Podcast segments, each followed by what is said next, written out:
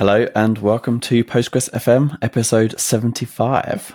This is a weekly show about all things Postgres. Uh, I'm Michael, founder of pgMustard. This is my co-host Nikolay, founder of Postgres AI. Hello, Nikolay. What are we talking about today? Hi, Michael. Constraints. Yeah. And specifically the six DDL constraints that Postgres supports. Yeah. All of them. We're back to basics. I love this kind of thing. So nice choice. Thank you. Ah, it was my choice. Yeah. I'm writing this Postgres Marathon series of how-tos and uh, was considering how to create uh, various constraints without downtime. Already covered checks and foreign keys and, and something else. Uh, saying this, uh, those who follow me closely now understand wh- when exactly we record this podcast, right? Okay, uh, because I, I write this this these how-tos every day. So let, about constraints in the same order as documentation describes them, and but uh, also let's talk about practical complications when you have a, lo- a, lot of data and a lot of TPS as usual, right? Because documentation actually doesn't cover these topics. Yeah. Another thing I don't think the documentation covers is why do we have constraints? I, I guess it's so obvious, but I think it's worth like mentioning that without these, we'd be in real trouble database wise, wouldn't we? Well, yes. So, so constraint. So we have schema, right? And without schema, it's not good to live without schema. And, uh, no, no, no. Let's say no to no NoSQL in general. Like maybe in some cases it's fine, but but if it's financial data and so on, you you need structure to ensure that data is has good quality. And constraints is the next step. Uh, so you have schema, so you define column names, data types and yeah. constraints is, is addition to all this to ensure even better quality of data. For example, you say no one can create more than two rows with the same value in this column. For example, email, and this is an interesting situation because usually people forget about this case sensitivity, right? Mm, yeah, yeah, of of text or varchar, and then you can you you say if there is a row in this table referencing, like, for example, user ID, it means that such user should exist, uh, and so on and so on. So uh, it's about it's all about data quality, but also sometimes for uh, foreign key constraints, uh, it also provides some automation. I would say limited, if you if you uh, automation for how to handle, for example, deletes should yeah. Uh, depending rows in the depending table should they be deleted or not? Yeah if if like the main row is deleted. But this should be used with care if you have million rows depending uh, and del- deleting one row might take a lot of time and this is also not good right? Mm-hmm. yeah. I feel like we've already dived into a few specifics around unique constraints and foreign key constraints there but let's go yeah you, i think you're right. I think the postgres documentation does cover them in a really good order and it starts with check constraints which uh, super flexible, user defined constraints almost, I'd say. Is that a fair description where we can we can choose? I think it describes them as a Boolean condition. So it's a check that uh, returns true or false for each row that's inserted or updated. Um, yeah, ch- check constraint is usually very how to say un- underappreciated. Right? Mm, it's, yeah, it's un- underused in my opinion. And unfortunately, there you can define only some expression related to this table. You cannot um, involve different tables, and subqueries, and so on. But it's so it limits the expressional expressional power of it. Right? Yeah, but, so we can we can define it at, like uh, we can have a check constraint on a column, or we can have it on a sit on multiple columns within multiple the table. columns is okay. You can say, yeah. for example, I don't know, like some of these two columns should be positive or something. Some, yeah. some crazy stuff. It's possible, definitely, and and this is good. I, I, mean, for example, if you say if you want to say this this is integer, but it should always be odd or even or something like that, right? You just define the constraint that will be, if you try to insert something which violates this constraint, you will get an error. And this is how you can achieve better data quality. Yeah. When you say it's underused or underappreciated, what are the kind of typical cases you see for people uh, typical cases, pe- people rely on ORM and perform mm. all, all, all checks on on.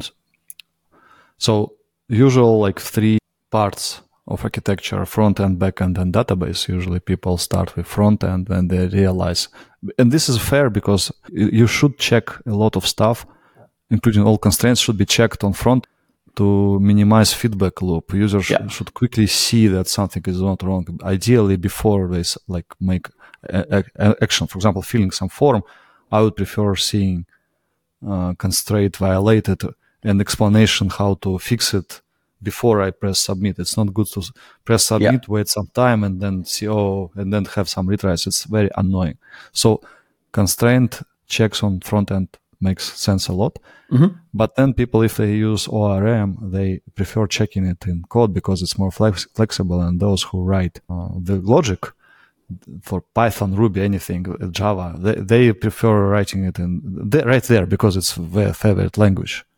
But the thing is that if if a company grows, project grows, and then you, ha- you start having uh, different users or applications. For example, someone directly works with data in some good UI, uh, or you have another application written in different code, on, or in the same code, or, but skipping these checks.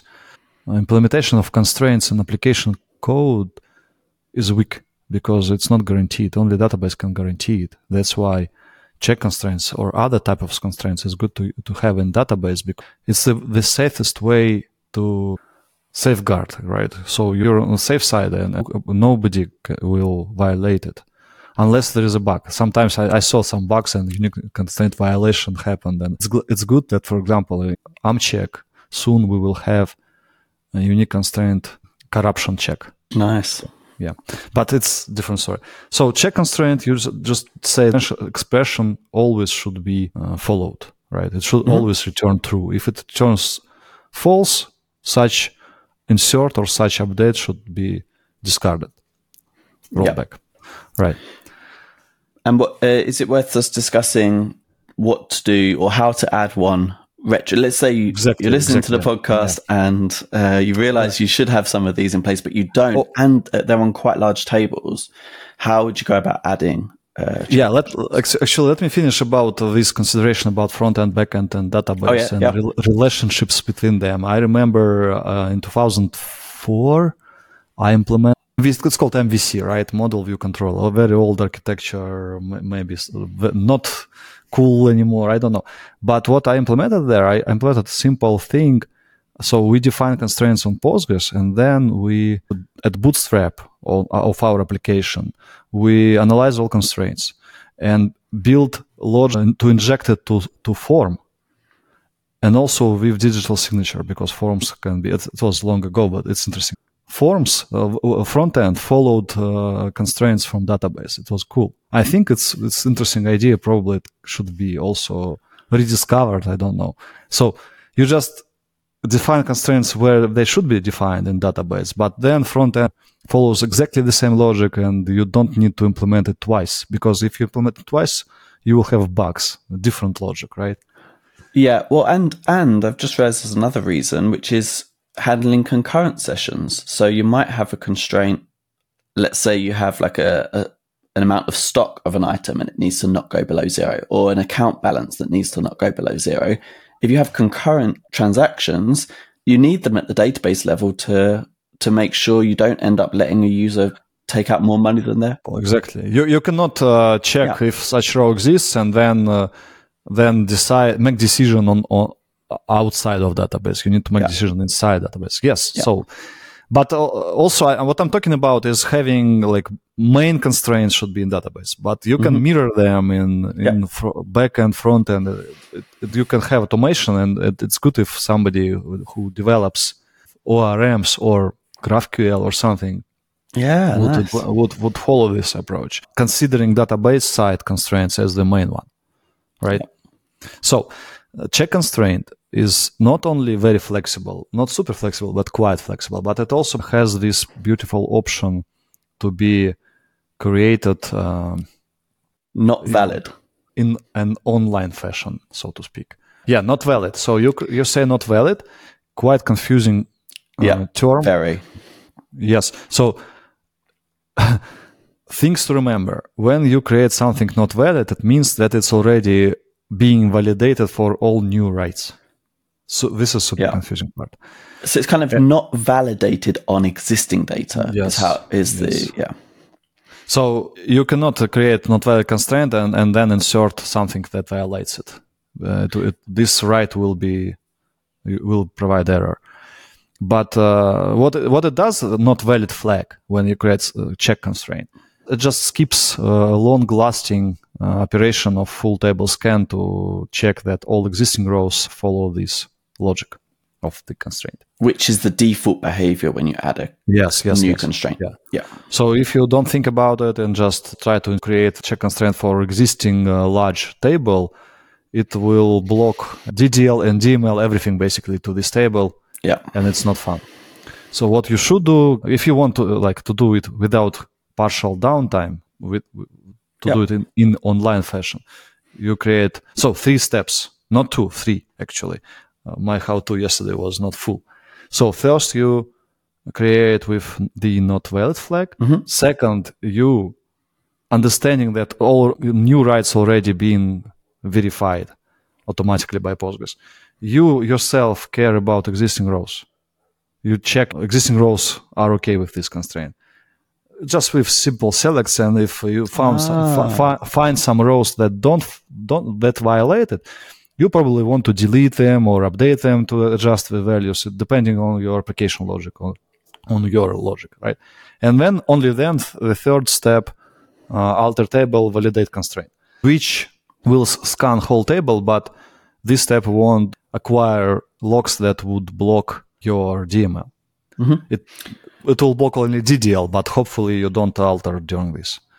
You don't issue any alters. Right. That middle step's nice, and I, you can even do it in batches, I guess, if you if you want or need to. But I guess it shouldn't be a big deal. Yeah, depending, but this uh, maybe whole tables can also fine because uh, it's just select, right?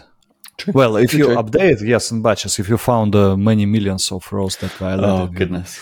but this is it, it depends. But this uh, three-step approach is very like universal, uh, zero downtime approach, and it's great.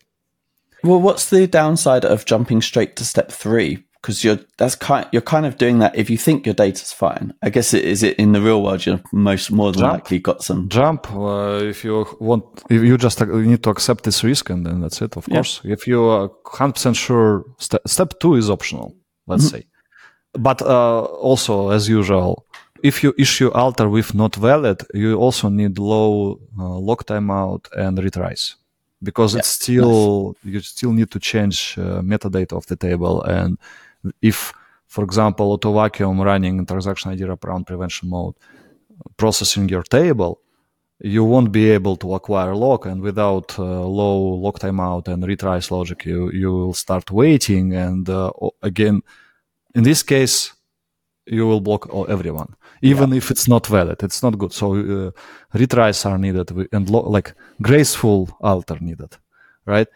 I wish uh, there there was such option like graceful, and uh, you say like how many retries and how low lock timeout for particular operation should be. That would be a nice. It would be a nice word. Like instead of concurrently, it could be like gracefully. Alter Yeah, table gracefully. Or concurrently, something like that. Because I think uh, uh, like 99% don't think about it until they have many thousand TPS and then they, they realize so basic operation. It was w- always working fine. Sometimes probably not, but people like, like, you know, okay, we had a, an issue lasting 30 seconds. Something was not right, but it's okay. And then we don't understand why, right? I mean, you, you blocked everyone dealing with this table for 30 seconds, for example but kind of fine and we live with it until it start w- annoying you too, too much and then you realize that you need a low lock timeout and retries. It would be i mean it, it requires an effort unfortunately to have this mm-hmm. right? And if you're small you don't you don't care but like i wish it would be easier like something like similar to create index concurrently or refresh materialize view concurrently right? So also when you validate I think if, if for example, DDL like kind of create index concurrently is happening or autovacuum again processing, you won't be able to acquire this lock. So you need also to be careful. But in general, if there you start waiting, it's kind of fine. It just makes your operation longer, but at least no, no DML uh, transactions uh, performing DML operations uh, uh, are behind you in line, right? So I mean, this is also an issue with this final step, but it's not so harmful as it in the first step when when you need to install quickly inject this constraint with not valid flag. Yeah, so I think we covered it, right? So let's, let's, so. Move, let's move on. Let's move on. The next one in the documentation. I think not- this should be hidden behind some, I don't know, concurrently or gracefully or, or would be awesome. Um, the next one in the documentation is not null constraint, uh, which right. the documentation points out is a. It's probably one of the ones people are most familiar with seeing in schema definitions, um, but it's just a special case of a check constraint, which I hadn't thought of before. Right, but unfortunately, you cannot. Well, you can already, but if you have check constraint not null, saying this column is not null, like logically, it's the same as the uh, standard not null. Mm-hmm. Same, but primary key needs the sec- the letter, right? It cannot use, but it can. Since Postgres 12, like oh, nice. if if you don't have not null constraint and you define primary key or redefine it, it, it will try to Im- implicitly create not null constraint. But since Postgres 12, when you create not null constraint and you already have checked is not null, it will just reuse it, skipping nice. full table scan, which nice. is very good optimization. So you just create check constraint in this like three phase or two two phase approach as we just uh, discussed, and then you can uh, rely on it uh, when you're creating primary key, for example. Mm-hmm. Or you can define uh, not null constraint ex- explicitly if you need it for primary key or any other. I don't know. Maybe your application wants uh, regular not null. Relying on the existing check is not null, and then you can drop check, and, and, not null is still there, and you skipped this unfortunate uh, full table scan. While it's like I'm, I'm telling this because not null creation of not null itself, Postgres doesn't support three step or two two step approach. If you want to create not null right away on existing table, existing column, it will need to scan whole table. So we we don't have not null, not valid. Yeah. So yeah, this is like uh, some nuances uh, mm-hmm. to keep in mind. Uh, generally, my recommendation is to think more about check constraints. This is why I say they are underappreciated. They are good, and they see you they here they support uh, not null constraint creation since Postgres 12, not before. But it means all currently supported Postgres versions. Yeah, true. 12, 12 is already the oldest. Let's move right? on. Yeah. Yeah, unique constraint. Uh, unique constraint. This is interesting. I don't know how much uh, how much detail we should cover here. You, yeah. Before our recording, uh, we discussed the case I discovered in 2017 and, and it's still so in Postgres 16. So unique constraint physically it relies on unique index but it's a kind of implementation detail. You can say i want a unique constraint and postgres will create a unique index implicitly. And uh, it's good that it can be done concurrently of course right? Because indexes can be can be created concurrently which is good. That's it basically. You create constraint but I think you can say using right? Create constraint uh, create unique constraint using some index if the index already exists. Or or what? Oh. maybe. Yeah, I don't remember uh, in detail, but what I do know is that although unique constraint relies on index, unique index, it's not absolutely the same. So for logically again, it should be kind of the same, right? But you can have index without constraint, not vice versa. You cannot have unique constraint without unique index because Postgres needs unique index to support uh, validation checks, right? So Imagine we created unique index, but we haven't created unique constraint. One place where you can see constraint is needed is uh, insert on conflict, right? If I'm not mistaken, right? Yeah, I think so. Yeah. So on conflict requires constraint to be present. And if you say you have a conflict, like for example, do nothing, you cannot, if you have index without constraint, you cannot say insert blah blah on conflict on this constraint because const- constraint does not exist. It will tell you explicitly constraint does not exist. But at the same time, uh, Postgres has interesting, like I think it's logical bug, still not fixed. Since, uh, and I reported it to, in 2017, and today I checked in Postgres 16. It has it still. If you try to insert multiple errors, it will explicitly say that constraint, and it will use index name violated. So in one case it says there is no such constraint, and in another case it says this constraint exactly with its name is violated. Okay, so inconsistency. I think it's just a bug that needs to be fixed, and, and that's it. That's funny. I'll link up the bug report as well. Yeah, but honestly, from user perspective, I, I think it would be good to stop thinking about con- unique constraints and unique indexes uh, as something like very different. Uh, I mm. cannot imagine the case when we uh, like they, they should be they should go together. I think I cannot imagine like we have unique index, but we, why don't we have unique constraint in this case? Uh, I think uh, it, they should go together all the time. That's it. It makes in sense. This case, in this case, there would not be any uh, inconsistencies if constraint if when i create unique constraint unique index is created implicitly okay but why not not vice versa when i create unique index why postgres doesn't create unique constraint I have no answer for this. You can't create a unique constraint not valid as well, can you? So there's no difference no, there. I, I don't think so. No. Um, the one thing they have had that like a change in recent always, versions. Yeah, huh? as always, maybe as always, maybe I'm wrong. I think I'm not wrong here. I'm checking. I don't think so. The one thing that has changed with these in the last couple of years is in Postgres 15 we got this nulls not distinct.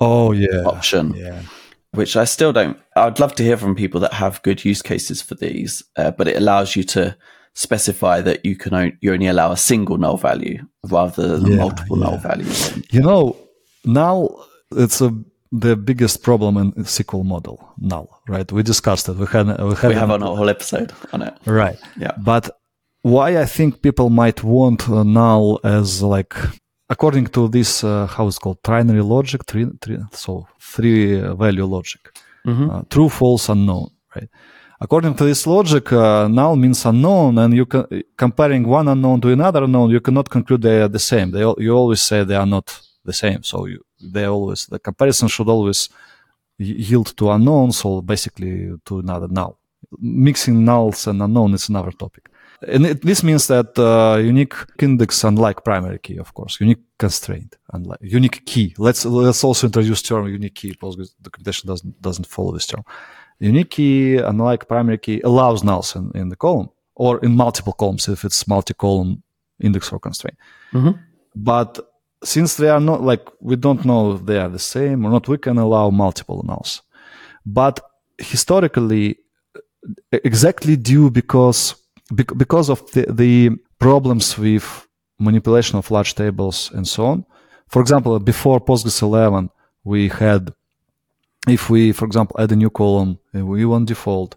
Yeah, default, Ooh, it's like full table rewrite. We cannot do it. It, yeah. it was fixed in Postgres 11, not fixed. A great feature that you can define like virtual default, right? But we say default uh, we cannot say default. Uh, I don't want full table right. I don't hold, like, so I, I say, okay, I will consider null as false. Just in my application. All right. So before Postgres 11, yeah. null will be my, my false and true will be my true. In this case, I, I'm breaking theory concepts here. Like null should not be considered as false. It's not right. But just I don't want to this operation to be so, such nightmare. Like I have billion rows. Okay, my, null will be my false, and this leads me to the idea I want to be like one value in index. You, that's why, right? So I, I to avoid the long, uh, heavy operations, I I give null a special meaning, not as it was uh, supposed to have. This is practice. It, it's not theory, right? Yeah, this is, yeah. this is usual, like in many industries. Uh, theory was was very good. We developed great concepts, and then you go like uh, to construction, for example. Oh, this is how it's used. We didn't expect. This is how nulls are used, right? So some people use nulls, giving special meaning, and they they consider as normal value. In this case, they might want uh, index or constraint to say this is there should be only one row if null. This is my, but maybe there are many other understandings, but this is what I have from my practice. Cool. In fact, you mentioned in passing there one other important thing about unique constraints is that they can be defined across multiple columns in the table as well. It can be single columns really common, but uh, you can do it across multiple as well. Okay. Should right. we move on? Primary yeah, let's key do. being yeah. special case again. Uh, primary key. Okay. So not null plus unique constraint basically. This this pair gives you primary key, but it, there can be only one primary key. That's on, the big. table. So Yeah, I think we already covered. You need uh, you need not null. For not null, you probably need uh, implicitly or explicitly. You can do it yourself or just rely on it when, when primary key is redefined for existing large table, right? What like for small tables, no problem. Also, by the way, just this morning we had a, a discussion. For example, creating this concurrently. Should we use it for new tables? In my opinion, no, because creating this concurrently or these multi-step operations. In this case, you you lose the good, beautiful uh, property Postgres has: transactional DDL and ability to pack everything into single transaction. If you just define the table, follow normal approach. Don't care about this zero downtime stuff, and you will have single transaction, right? All or nothing. This is good. Same for tiny tables. Anything yeah. like well, well, yeah, maybe like less than ten thousand rows. You don't you don't care about. Uh, it takes like hundred milliseconds. Yeah. let's go. You have single step. uh, It's atomic. Great. But if you have large tables, yeah. you need to redefine primary key of, and integer four to integer eight, for example. That's I- the big I- one. Yeah. uh, yeah, I, I- my team and I implemented all the types of this uh, operation, and we helped multiple companies, a few billion dollar, multi-billion dollar companies, uh, public companies. We helped them to convert integer four to integer eight. I know a lot of interesting stuff around it, but in general, you you just need like, like not now, and we discussed how there is also tricks if you are Postgres 11 trick like default minus one not null you can uh, define right away virtually right? You don't need even check constraint. Uh, but since Postgres 12 we rely on check constraint but we, we remember primary key needs actual not null. And we also create unique index and when we create primary key we say using this index. This allows us to put primary key creation as final step into a transaction which will probably swap something right? Uh, Yeah. rename columns as well.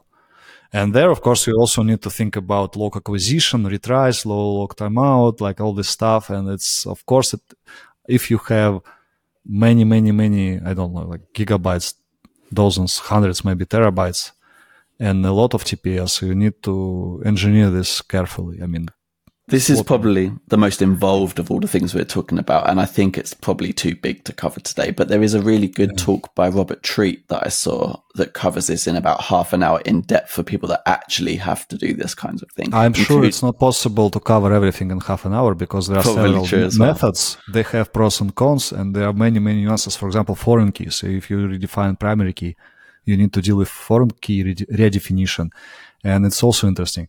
And auto vacuum running in transaction wraparound mode can block you. And also, uh, if you decide to mark a foreign key as not valid, and then you realize it blocks writes, or you just forgot to drop old foreign key and new rows after switch. Uh, so a lot of mistakes possible. yeah, please use uh, big ints or integer eights in your new tables. For right away, yes. Or Yeah. or UUID version seven eight time Yeah. timestamp based. or UUIDs. Yeah, cool. Foreign keys, Should, or actually, one last thing. We uh, is it worth discussing? Like multiple, you can have multiple column primary keys. I guess that's obvious from the multiple column unique ones as well. Uh, but yeah, yeah, foreign keys. uh, I, I don't think it's something somewhat different. Yeah, so just you need to have not null on, on each column, participating in in primary key definition. That's it. Un- unlike unique keys, of course. So foreign keys involve multiple two tables, and creation of foreign key requires several locks to be acquired on both sides. Fortunately, ah, and full table scan of both tables to ensure that values in referencing table have values are present in referenced table, right? So in this case, if you just don't care and uh, like brute force approach, like defining documentation, just create it. That's it. Well, you have an issue because you will you are going to block probably not. I think uh, lock level there is not so bad in, uh, than in, in, the, in previous cases we discussed check constraints, but you are going to block DDL for sure. Probably DML won't be blocked or will be blocked. Yeah, probably it will be blocked as well. I'm, I'm not. I don't remember details here. Although I, I wrote it a few, few hours ago. Check out my my how to. I, I specified all the locks and what they you, are going to block. But in general, you should care about it as well. And, and generally, under load, you shouldn't want to create foreign key in one step. You need again three steps. First, not creation with not valid, with retries and low timeout. Then you need to check again, again, like like with checks. Postgres will, will start checking new uh, writes that uh, inserted and updated rows or deleted in this case as well because if you if you very important a, yeah. Yeah yeah yeah. And you, you need an index but it's another story. So it will start checking uh, to validate this constraint for new writes but uh, for existing rows uh, we're still not not sure. So optional st- step two is to validate and fix if you see problems potential uh, violation right and then third step, you say alter validate constraint. Again, understanding that ongoing index creation or recreation or vacuum can block you. Right. So yeah, also three steps. I explained in detail in like in my latest uh, marathon post. So what else to say here? Uh, foreign keys can be marked as how's it called deferred, right? Uh, am, am, I like deferred constraints, right? So w- when you have a complex transaction, you might want foreign keys to be checked at commit time later, not at, at each statement time, later. And in this case, uh, I, I don't remember exa- again details. Some, several years ago, we had an issue. We we worked with Miro and had issue, had issue with uh, using pg_repack to fight bloat and uh, they, they use deferred constraints. So there is an article about it. How to use pg_repack if you have uh, deferred uh, constraints. Uh, and uh, oh, nice. it explains a lot of details. I will provide link. So Miro Engineering wrote it a few years ago. It was interesting also issue to address. Uh, what else? I think that's it. I think on delete yeah. cascade is worth mentioning. Like you can define at the point of yeah. constraint creation what you want to happen if, like, if you have a, I think uh, a really common example is a table of blogs and a table of blog posts. If you delete the blog, do you want the blog posts to be deleted? Like, what what do you yeah. want to happen in those cases? And that's the case where I think it's really important to mention that whilst with when we define a primary key, we get an index. Foreign keys defined on one table, their referencing column is not necessarily, we don't check that it's indexed as well. In fact, there are, I've even read a blog post saying you shouldn't always index that column, but I, I think the cases that you should yeah. far outweigh the cases where you shouldn't. It is worth checking you do have indexes on that, those, so that those deletes on oh. Cascade are efficient. Right. I, I, I always try to avoid using this option, but I see people in quite large databases under large load use this uh, deletion propagation or update propagation logic. But uh, so two, two things here. You're right about uh, indexes and uh, Postgres DBA tool toolkit I have and Postgres checkup tool. They have reports for to find nice like you have missing you have cases. foreign key there is mm-hmm. index primary key on one side you don't have index on the other side so when you will need to del- to uh, you you probably don't need delete every day but at some point if you have it it will be a sequential scan. Very bad very slow. But this is only one thing. What if uh, you're deleting a blog which has million posts? I don't like it. I don't like this like this propagation with uh, like if we are we, we, we know that only low volumes, low number of rows will be automatically deleted. It's yeah. okay. But if it's an unpredictable number of rows, I would prefer having my own logic with asynchronous propagation of change with some batches and so on. So makes sense. I, yeah, yeah. But I see people use it at quite large scale. Makes a lot of sense. Cool. I think we're down to the last one. Uh, we made it to exclusion constraints. Right. I always confused it uh, exclusion constraints with constraint exclusion, which was related to to partitioning. Uh, but exclusion constraints is for like time ranges, like intervals, and you want to define, you want to say my intervals should not overlap. So it's kind of advanced uniqueness, uh, right? Maybe not uniqueness, but it's like for special data, for gist SP indexes and so on. So you define, I say, I'm, I'm building some schedule. I, I cannot allow overlapping, or I I'm like describing some I don't know like 3D world and I have various shapes and I w- don't want them to be overlapped. In this case, gist and its variation R-tree will support this constraint and ensure that no like no balls, for example, or no cubes or something uh, overlap in in my Yeah. space. So Postgres supports this kind of thing, which is good, but it's quite narrow for me. I don't see it uh, often.